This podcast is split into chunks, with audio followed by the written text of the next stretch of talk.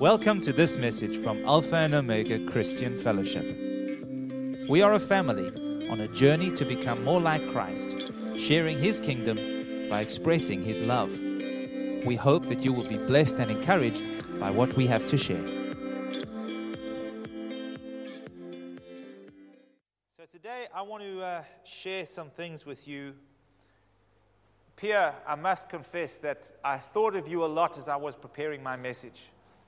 Not because this is aimed at you, but because the title of my message to you this morning is Crouch, Bind, Set. Romeo, I thought of you too. Romeo's a big Bokke fan. Pierre loves his rugby. I don't know if you've noticed this, but our most impactful services over the past couple of months have been the services where some level of engagement has been required from everyone. They've been our most awkward services. We had somebody stand up and say, I hate it when Michael does this. Which was really great because we don't like being put on the spot, don't we? Sometimes we like to come like we come to a rugby match. We like to come and sit in the seats I was blessed last week after the service. Uh, somebody blessed me with a ticket to go watch the Sevens. So I was in Cape Town Stadium, but I want to tell you something. This was not just any old ticket. I was third row from the front, about two meters, three meters off from the center line. I was right there. I heard the crunches. When the women were playing, I heard some screams, which was rather unnerving. They get rough. And uh, I, I, truth be told, that's not the real inspiration behind the message this morning, although I certainly will be referring to it. But thankfully, I wasn't on the field because those guys are big and those guys are quick. But yet, I don't know about you, there's something in me that if somebody's doing something, I want to partake. I want to be a part of it. I want to feel a part of it. And it's amazing how, when we do, we get so much more out of the experience. Those are the things we remember. Those are the things which make an impact. And if I go back a few weeks where we prayed for one another, do you know how many people came to me afterwards and said, Sure, that was so powerful. So and so spoke this over me, or so and so said that over me, and it was so powerful. And the wonderful reality is that when we engage, we make an impact. God has a way of working to, through us.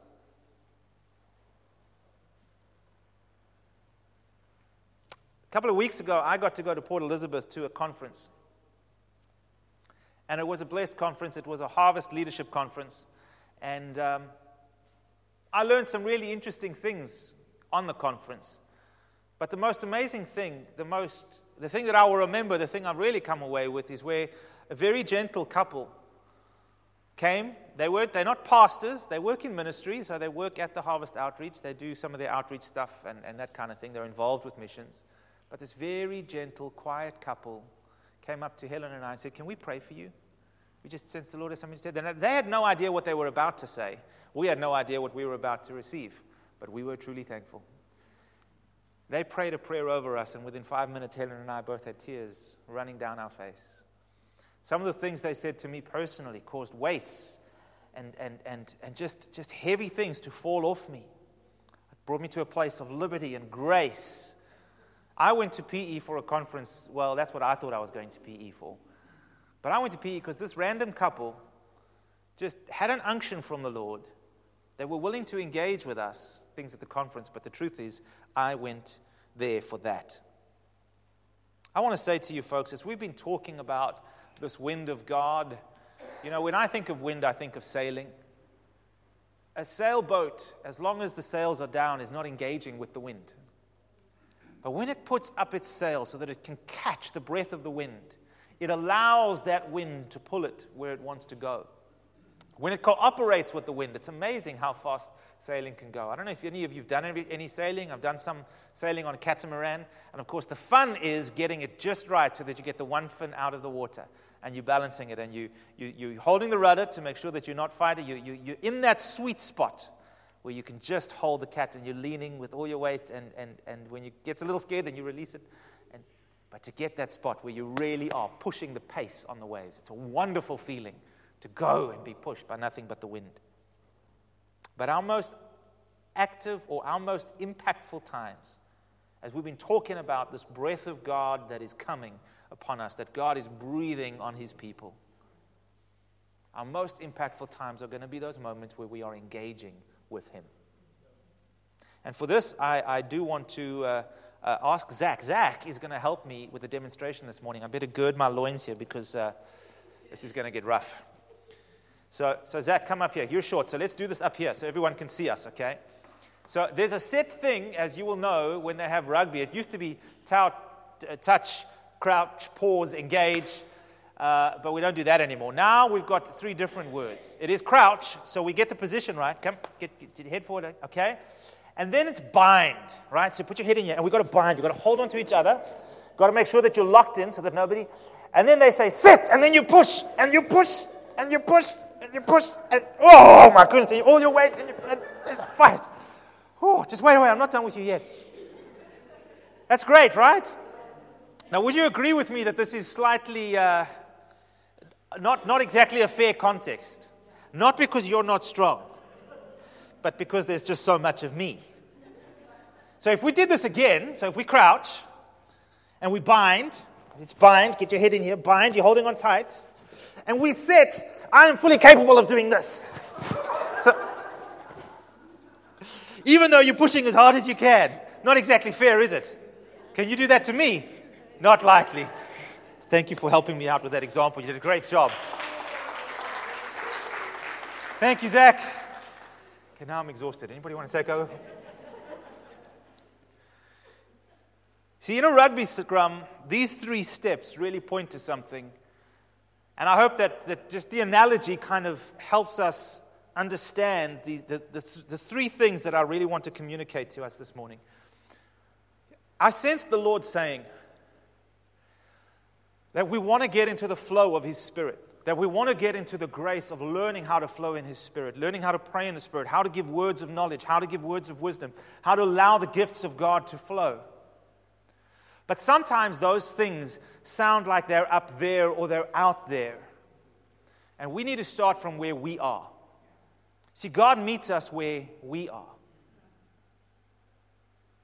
And I just sense this morning that what I want to establish this morning are what I believe are just the foundational prerequisites that we really need to have settled down deep down inside our hearts if we really want to be flowing in the gifts of the Spirit and not allow the enemy to hinder us.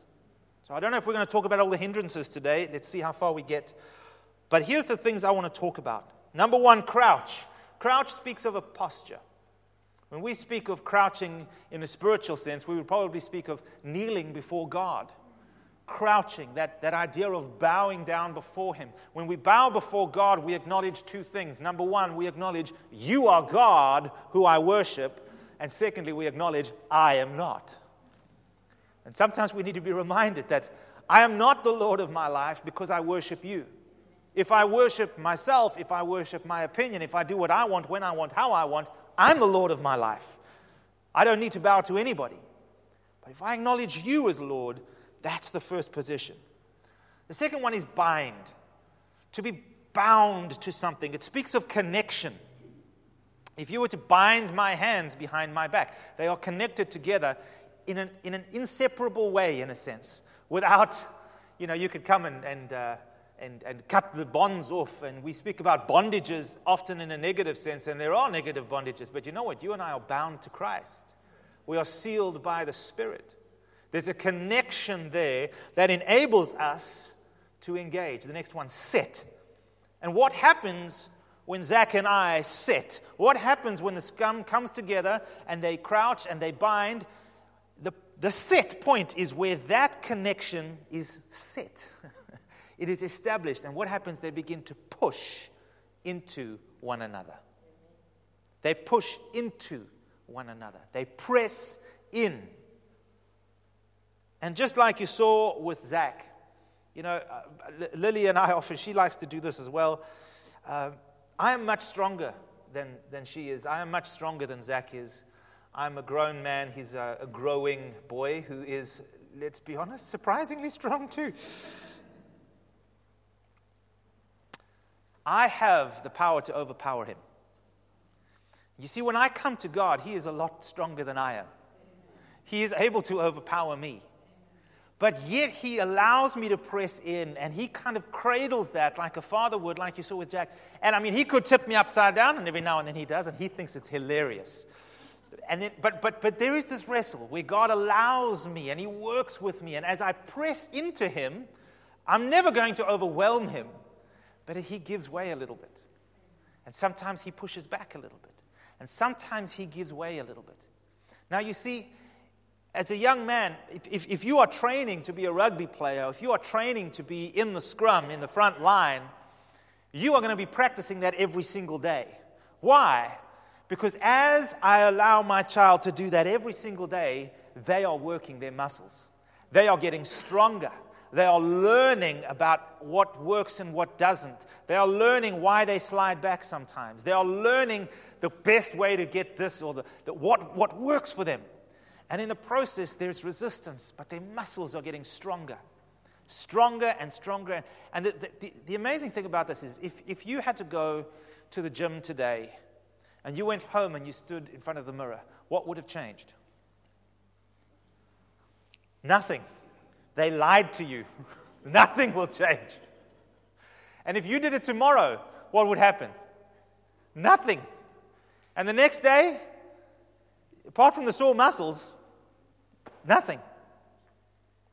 But yet, if you did that every day for three months, there are small imperceptible changes that take place little by little by little. That's why when you don't notice how quickly your kids are growing, every now and then you sort of go, geez, what happened? But you see an aunt or an uncle that hasn't seen them in six months and they go, wow, you've grown so much. People say the same thing to me nowadays, but they mean something completely different. so, this idea that we can set in and bind in and press in day by day, sometimes we don't notice the difference. Sometimes we think, Am I wasting my time?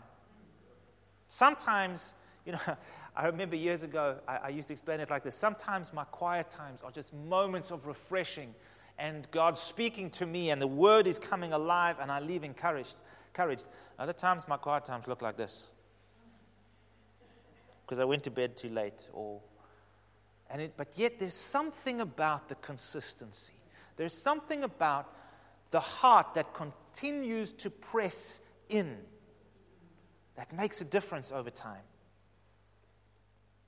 You see, our spiritual strength is developed through the process of repeatedly crouching, binding, and being set again and again and again in His love, in His grace, and on, the tra- on His trajectory for our lives.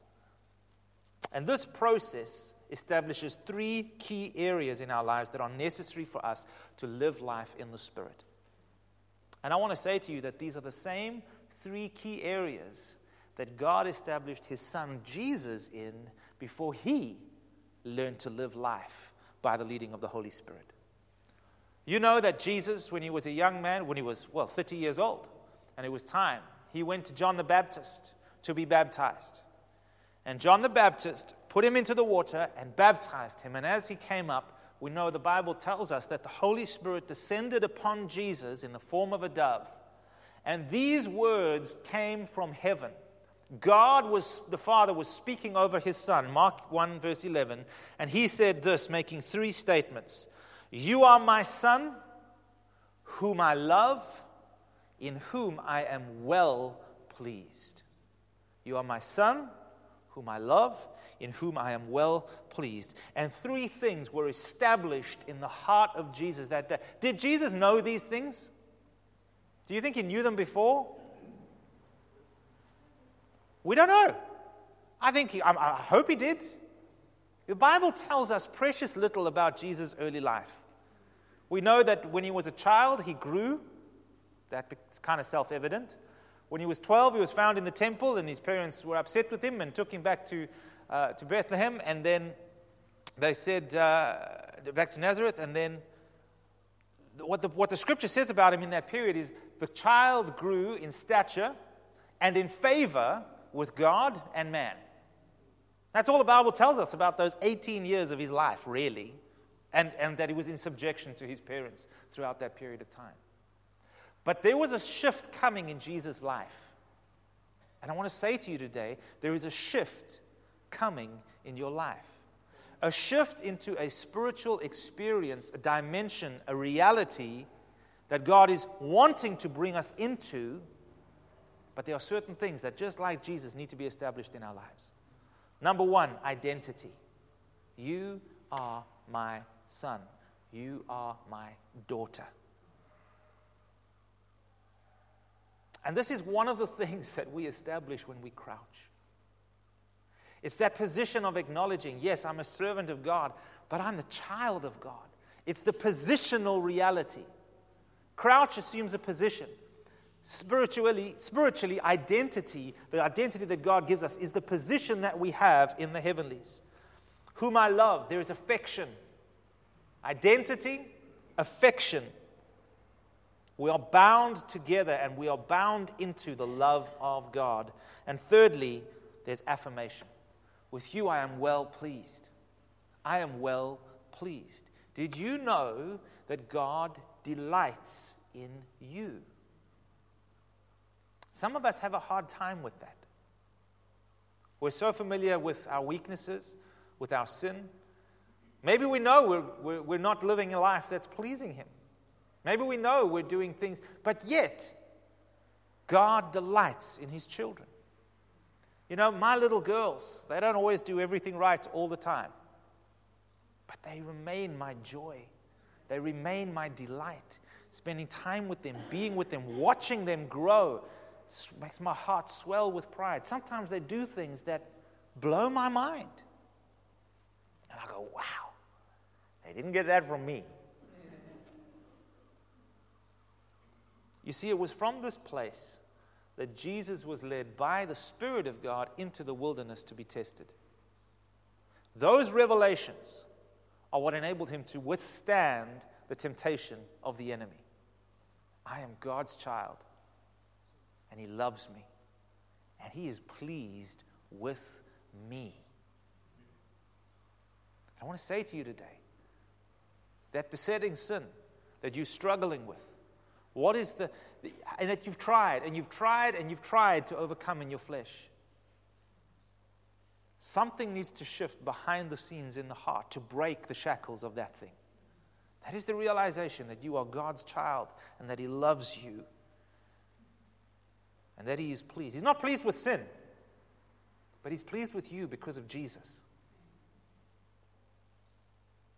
Many of us are either spiritually asleep or we're holding back from using our gifts in the kingdom because we have not been spending time crouching, binding, and being set into the love of God.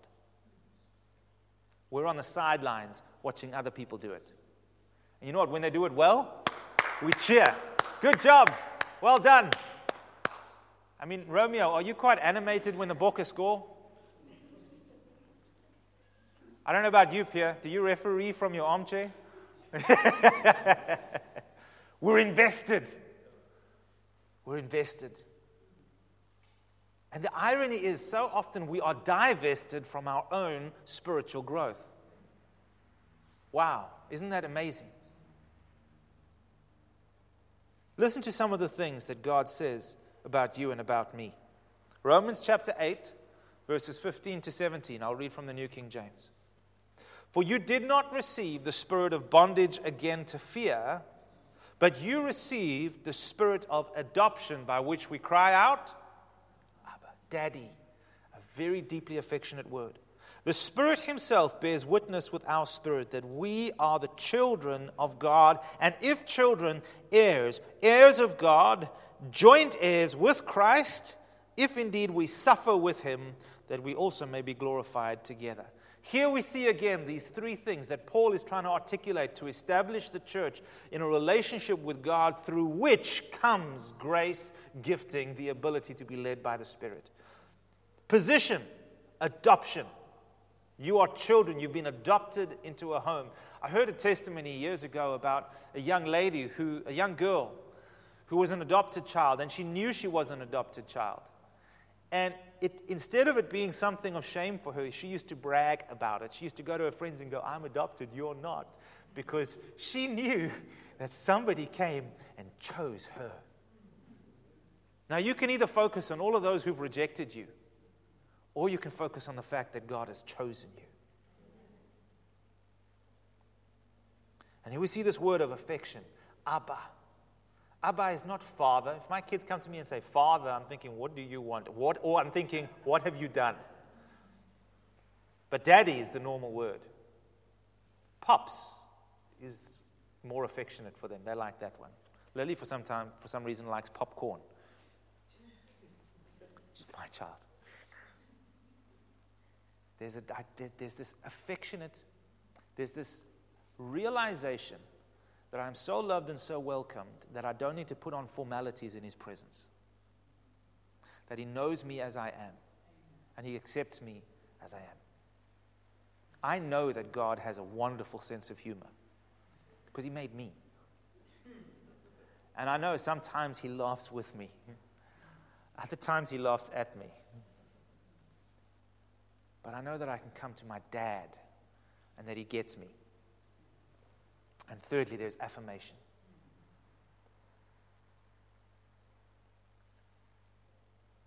There's nothing sadder than when a child, a son or a daughter, feels that they need to perform in order to earn the affirmation of their father or their mother. God's affirmation of you and I is not based upon what you have or have not done. It is based upon who He is and what His Son has done. Isn't that incredible? If there is nothing you can do to earn God's love, then there is nothing you can do to lose God's love. Now, you can choose to reject it. You can choose death over life, cursing over blessing. You have the choice to reject God and to move away from Him. But if God's love is unconditional, if it's unmerited, then it cannot be earned and it cannot be lost. We can turn away from His grace but his love remains. And what that means is that if I have got a prodigal heart and I sincerely repent from where I have been, we spoke about this a couple of weeks ago, and I turn my heart and I pursue the Father again. If I decide to crouch, He will allow me to bind and be reset into His love. 1 John chapter 3 verse 1, the first part from the ESV says, What kind of love the Father has given to us that we should be called the children of God. And then he says, And so we are. That's amazing. He doesn't just, I, I, I picked that up. Some translations bring this out differently, but that's really good. It doesn't just say, Behold, what manner of love the Father has given to us that we should be called the children of God. He says, And so we are. What point is he driving home? Now, when I am a child in my house, I have no issues with going and opening the fridge. I have every expectation that if I can't open the jar, dad will open the jar for me.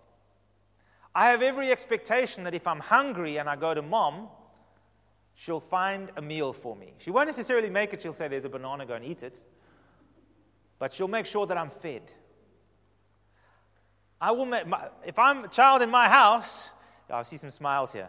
People are, that, that, that, that example rings true. Mom, but why won't you make me something? Because you're old enough, you can go do it yourself. But there's food in the house, there's provision in the house, there's education in the house, there's correction in the house, but there's love in the house. I belong in the house. I don't need to strive in the house. Another verse, 2 Corinthians 5:21. For he made him who knew no sin to be sin for us, that, that you and I might become what? Does anybody know? The righteousness of God. In other words, we are in right standing with him. We owe him nothing. He's not looking for us to pay some kind of debt. You see, folks, when these realities have truly set in deep down within our hearts, we begin to live life from a different perspective. Let me show you another example. I just thought of it now. comes from the book of Ephesians, chapter 3. And Paul is praying for the church in Ephesus. And this is the prayer that he prays. He says, For this I bow my knees to the Father of our Lord Jesus Christ, Ephesians 3 from 14, from whom the whole family in heaven and earth is named, that he would grant you, according to the greatness, uh, according to the riches of his glory, to be strengthened with might through his Spirit in the inner man. How? That Christ may dwell in your hearts through faith, that you, being rooted and grounded in love, may be able to comprehend what is the height and depth and width and length, to know the love of God which passes knowledge, that you may be filled with all the fullness of God. What is the prerequisite to being filled with the fullness of God? What is the prerequisite to receiving and flowing in the gifts of the Holy Spirit? What is the prerequisite to, be, to receiving the inheritance that Christ has laid up for you and for me? It is a revelation that I am loved, that this is mine, not because I've earned it, but because God loves me. It's the realization that I am welcome in His presence, that He delights in, the, in it when I come into the room. One of my favorite parts of the day is when I'm praying in the mornings and my kids wander up the passage into the living room. And in their sleepy haze, they normally come and say, Good morning, and then they snuggle in. Best part of the day. That and kissing them goodnight when they don't want to let go. Those are intimate moments. And they know they're welcome because they know that they are loved. And they come in and they press in. Now, there are moments in those relationships where discipline is necessary, where guidance and leadership and help and all of these things.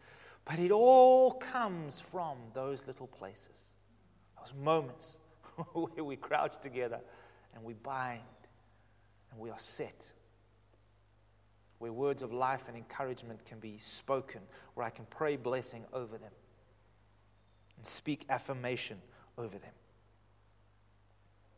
When this reality begins is set in our hearts, we will and we begin to live life from this perspective, insecurity and indifference begin to lose their hold on us.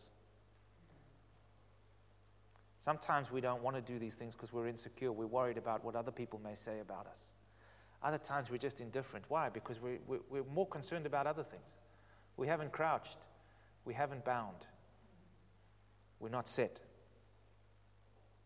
Why? Because for this to happen requires regular scrummages with the Lord, regular scrummages with the Word, regular scrummages in prayer, regular scrummages in the Spirit. Not because God is resisting us. I understand a, a, scrum can be a violent thing where people are pushing against each other. God is not trying to resist us, but He's trying, there's an engagement that is required from you and from me.